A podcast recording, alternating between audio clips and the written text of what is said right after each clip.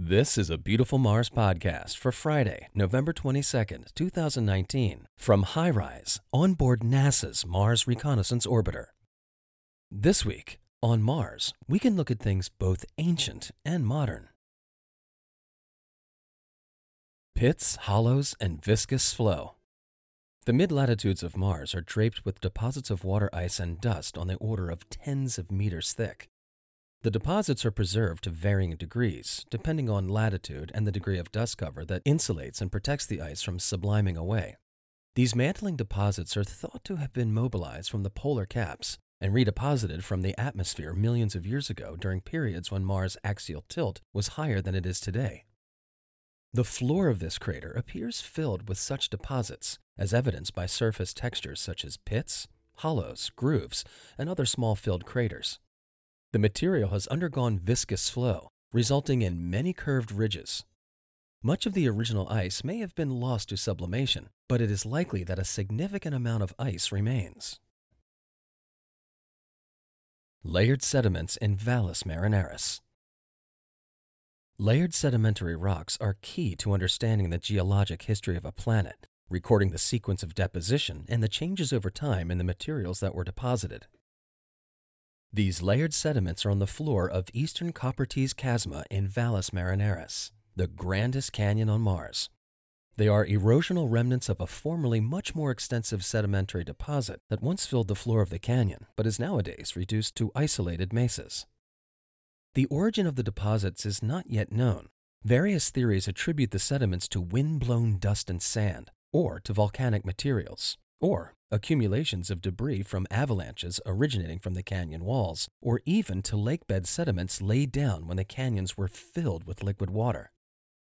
Some sediments are devoid of boulders or blocks larger than the limit of resolution, so avalanche debris is unlikely.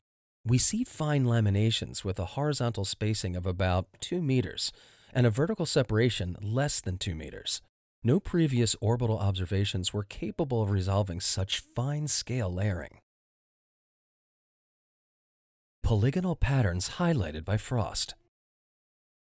It's spring in the northern hemisphere of Mars, and this area was recently completely covered by the seasonal frost cap. Here, we see polygonal patterns that are highlighted by carbon dioxide frost that is not entirely sublimed away. These organized patterns are likely caused by differences in the soil characteristics such as grain size, density, even grain shape and orientation in the underlying landforms and geologic materials. Variations in these characteristics strongly influence the strength of the ice-rich permafrost. This gives a preferred orientation to the stress field that produces the polygonal patterns. In this case, there appears to have been a meander and a fluvial channel in which sediments that differ from the native soil were deposited. The physical properties of these sediments probably change near the channel banks where the flow rate drops off. Additionally, a high ice content might have resulted from a sediment-rich slurry flow that froze in place. Higher ice content will produce a weaker stress field and larger polygons, more so than just changes in grain size or orientation. Both ancient and modern. This image of the floor of an old impact crater in Arabia Terra shows evidence of multiple different geological processes, both ancient and modern.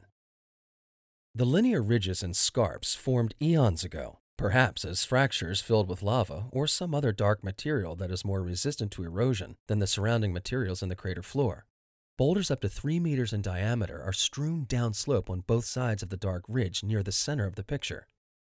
The nearby knob is the source of several long dark slope streaks. These dark streaks are probably caused by dust avalanches that remove bright dust and reveal the darker subsurface below. These streaks likely formed within the last few years, based on HiRISE observations of slope streaks elsewhere on Mars. You can see these images and more at uahirise.org.